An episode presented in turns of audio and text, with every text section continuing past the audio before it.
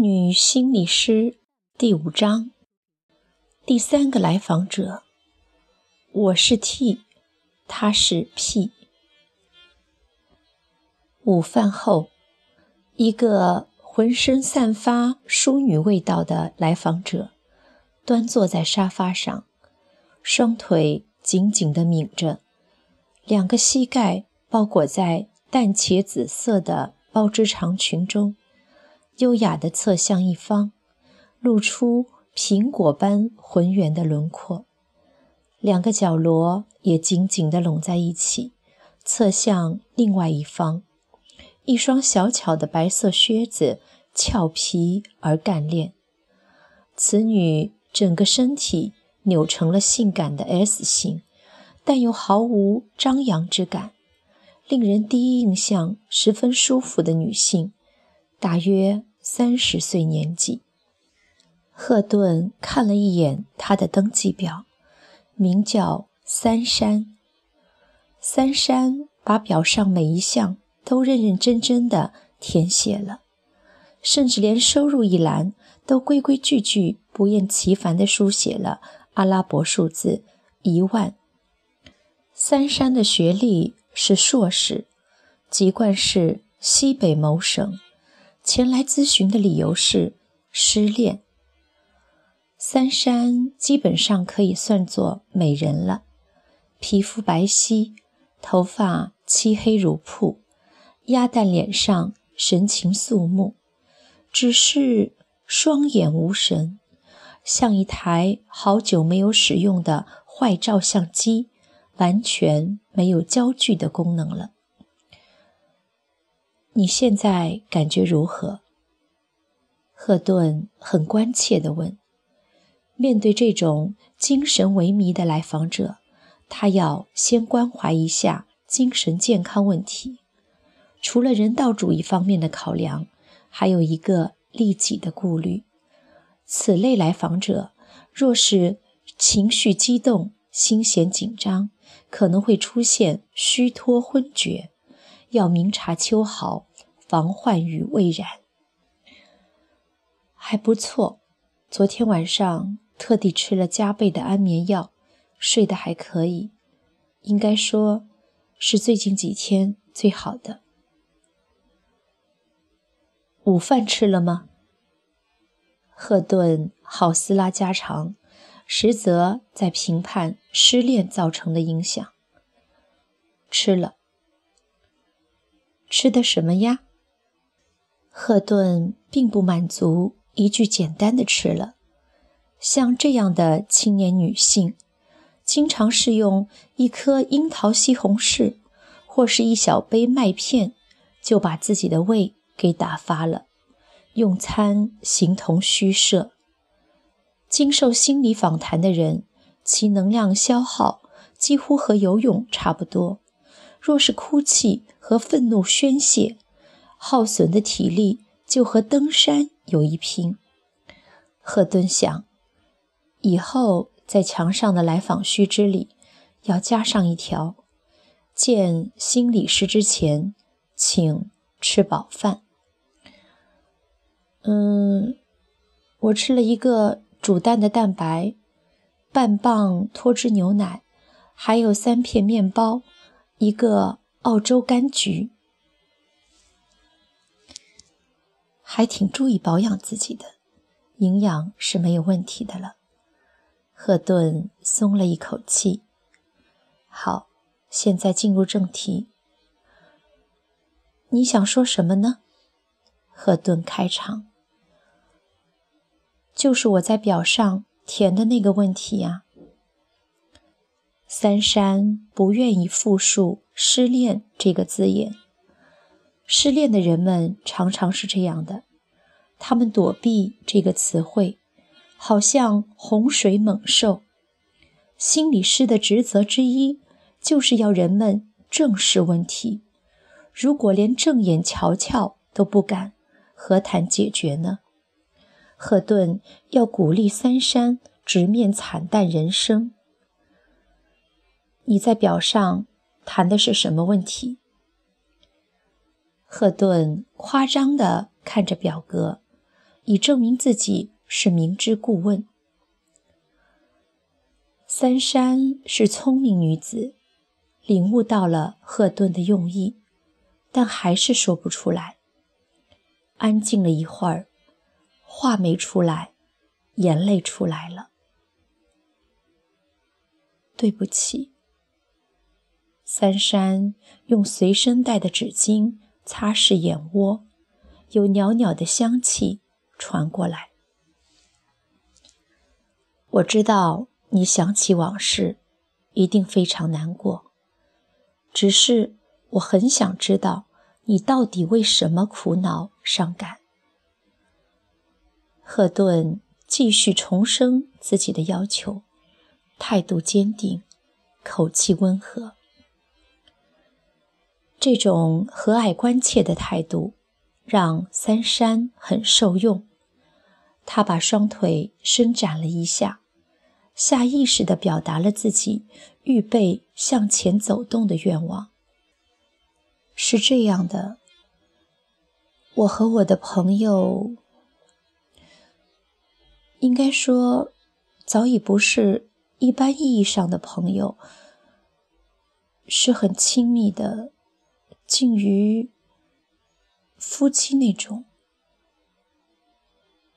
我不知道您能不能理解。和原谅。三山的脸微微发红，有些羞涩。赫顿当然明白了，因为三山的脸红，他开始喜欢这个十分淑女的姑娘，心想：那个抛弃他的男子也真太没眼力劲儿。如今像这样中规中矩的女生。已十分罕见。我能明白，就是同居，对于心理师来说，这只是一个事实。我不会评判你们，不需要原谅。赫顿挑明中立的态度。谢谢您懂得我们。三山好像轻松了一点。理解是一个前提。如果心理师不明白到底发生了什么，一切都无从谈起。坦白真相对有些人来讲是不可逾越的高山，比杀了他还难。最近一段时间到底发生了什么？赫顿特别强调了时间这个概念。对同居恋人来说，是什么让他们萌生了分手的意念？一定有强大的变化或是理由。三山冰雪聪明，所有的弦外之音都能听懂。他说：“我原原本本的告诉您，我们好了三年了。他是那种非常有魅力的人。”我们彼此非常契合，一个眼神，一个动作，根本就不用说话就能心知肚明。有时候，我都怀疑我们是前世姻缘，早就相识，只等着这辈子再相厮守。打个比方吧，假如我在厨房做饭，他在书房里读书。哦，忘了告诉你，我们在经济上很宽裕，租了很好的公寓。他是公司的高管，我也是收入丰厚的白领。我们两个是天造地设的一对。嗯，刚才讲到哪儿了？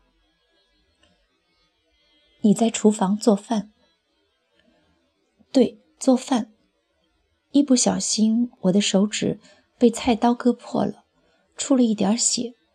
我正在找餐巾纸把血止住，他就从书房里冲了出来，说：“你是不是把手割破了？”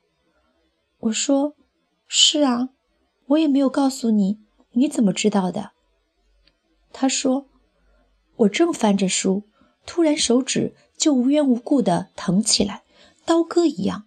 我马上想到是你受伤了，跑出来，果然是这样。快让我看看伤的重不重。”三山说到这里，下意识地看了一下自己的左手食指，好像那里还在流血。我知道你们感情很深厚，但究竟发生了什么，让你如此痛苦？赫顿回到最重要的问题上：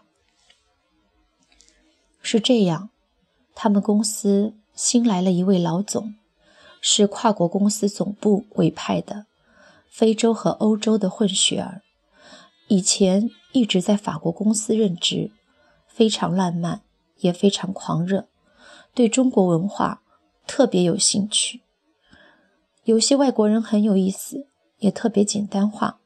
如果他们对哪个异族文化有兴趣，他们就会想到联姻，好像只有娶一个异国的妻子，或是嫁一个异国的丈夫，才能更深入地了解这个国家，钻到这个文化的核心里面去。老总开始对我朋友展开大肆的追求。甚至到了令人发指的地步，可以在上班的时候以种种借口把他留在自己的办公室里纠缠不休。刚开始，我朋友把这一切都当超级的笑话讲给我听，我们一起嘲笑外国老板的单相思。但是后来事情渐渐有点不对劲了，老板许给我朋友更多的发展机会。并且赠送给他非常奢华的礼物。我们这些在外企工作的人都是很务实的。如果你得罪了老板，你就很可能被炒鱿鱼，不需要任何的理由。你昨天是命运的宠儿，今天就可能成了流浪汉。你可能会说，我们都是有经验、有阅历、有文化的人，失业怕什么？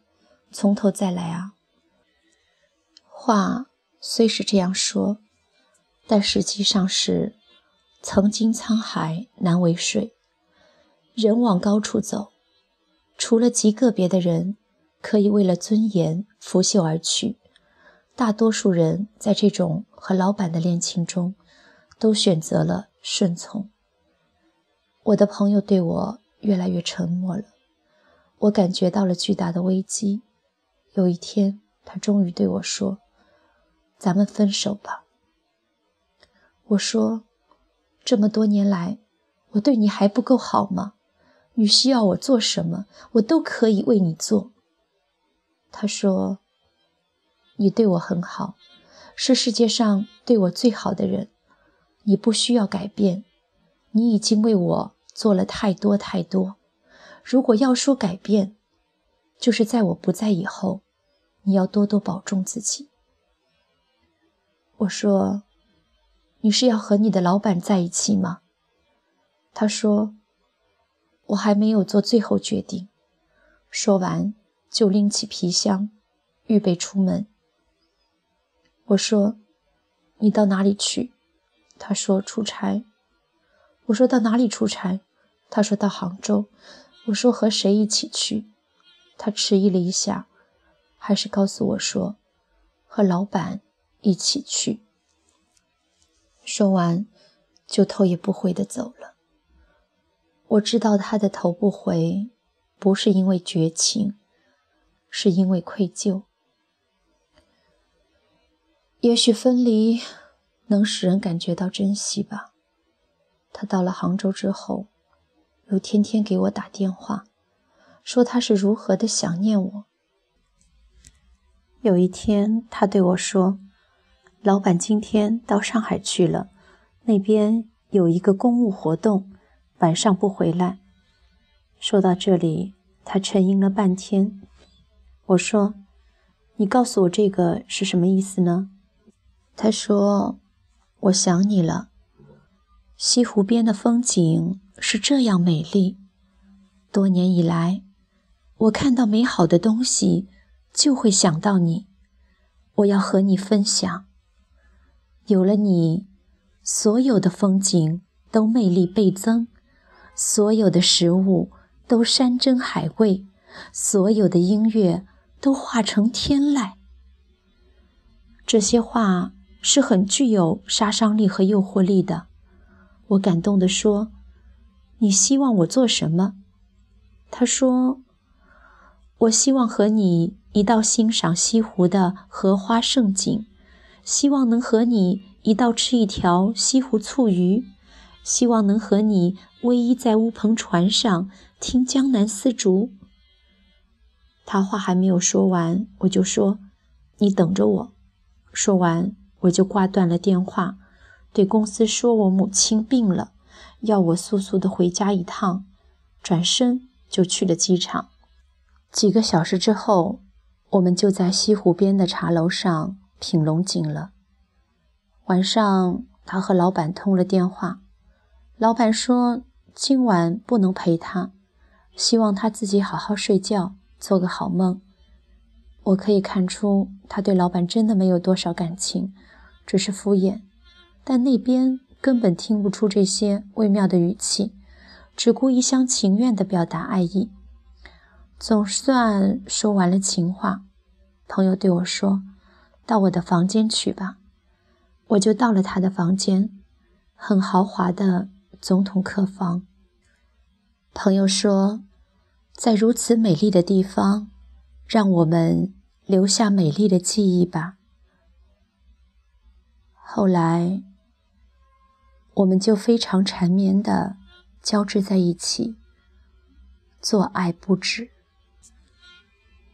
赫顿静静的听着，这故事其实是很老套的。每一个热恋当中的人，都以为自己的经历。惊天地，泣鬼神，独一无二。其实，在心理师的耳朵里，宛若旧磁带，已是 n 次重复了。后来呢？赫顿问。他已经知道后面发生了什么，那就是老板半夜回来了，把他们堵在豪华客房里面了，来了个捉奸在床。再后来。就是分手吧，但是赫顿不能说，不能有任何先见之明的表示，他必须聚精会神地听下去，在该吃惊的地方倒吸一口气，在该叹息的地方发出悠长的轻嘘，在该义愤填膺的地方将拳头稍稍握起。三山说：“后来我们在倦怠中依偎着睡去，半夜时分，突然听到有人敲门，因为我们把请勿打扰的按钮摁下了，所以在门外是摁不响门铃的。那个人就只有拼命地拍打门扇。我们惊醒了，朋友赤着脚跑到门前问：‘你是谁？’”门外，一个苍老的声音答道：“我是你最亲爱的人，我知道你在等我。”于是，不用朋友告诉我，我已经知道了，这就是他的老板。怎么办？那一瞬间，我们的大脑都死机了，然后又在最短的时间内重新开机。不管怎么说，第一件事。是把衣服穿起来，赶快把做爱的痕迹藏到我的香包里。门外那人等得不耐烦了，说：“你为什么还不开门呢？”朋友看了看我，我也正注视着他。我知道他很惊慌，因为他说过，老板并不知道他曾和女友同居，不知道有我这样一个人存在。这时。我反倒镇静下来了。一是房间里根本没有躲藏的地方，我无处可逃；二是我并不想逃跑，这是中国的土地，我什么都不怕。甚至我还有一点幸灾乐祸的意思。该发生的总要发生，该知道的总要知道。我和老板是一对情敌，我要让老板知道我的存在。如果要决斗，我可以奉陪，不论是思想上的，还是智慧上的比斗，我都自信不会输。当然了，除了金钱。这时候真用得着古书中的一句话，叫做“说时迟，那时快”。别看心中翻滚了无数的念头，其实也就几秒钟吧，因为屋外的星星已经不耐烦了，几乎要破门而入了。我们俩最后对视了一眼，那是一种破釜沉舟的决绝。朋友过去打开了房门，大猩猩走了进来，看到了我说：“你好，我猜房间里另有一个人，果然不错。”朋友对他说：“你说你今天晚上不回来，我的朋友正好到杭州来，没有地方住，我就请他住下了。”这是中国人的好客，怎么，你有意见吗？大猩猩说：“没有意见，不过我既然回来了，他就应该离开。”朋友就对我说：“那么，请你离开。”说这些话的时候，他很平静冷淡。想到这就是一个小时之前咬着我的耳朵。和我海誓山盟的人，我心如刀绞。第一次看到他这副嘴脸，我狠狠地掐皮肉，好让自己相信这是真的，并永远记住。三山陷入深深的痛楚之中。后来呢？赫顿问。故事有点虎头蛇尾，本来以为有一番大打出手，或是唇枪舌剑的恶斗，而现在似乎草草收兵。后来我就走了，拉着我的皮箱，在杭州的大街上漫无目的的流浪。当然，我可以在饭店的大堂里。等待天亮，但是我不能忍受对那房间里正在发生的情景的想象。我知道他们会翻云覆雨，把我们前半夜演绎的场景再重复一遍。所不同的，只是我换成了大猩猩，和风细雨变成了暴风骤雨。三山再也说不下去了，创伤狰狞，永不平复。后来呢？赫顿循序渐进。后来，朋友跟我说分手，这次他没有伤感，也没有犹豫，很坚决。我说：“是不是大猩猩给你难堪了？”他说：“没有。”大猩猩再也没有提这件事。我说：“这不是很好吗？”朋友说：“这不好，是我的错。我已经正式决定停止我们之间的关系。我想到法国去。我喜欢塞纳河，喜欢卢浮宫，喜欢普罗旺斯的紫蓝色薰衣草。我想到世界各国去。”从南极到赤道，从非洲的动物迁徙到爱斯基摩人的海豹。哦，不要发誓说你要好好干，把这一切给我。我爱惜你，你不要为了我而奋斗不止。这些都是你穷其一生的力量达不到的，都不能给予我的。我们的关系再发展下去，不但会断送了我的幸福，对你也是耽误。我发怒了，说。你不要做出悲天悯人的样子！你好逸恶劳，你贪图富贵，你趋炎附势，你卖身求荣就直说，不必这样藏藏掖掖。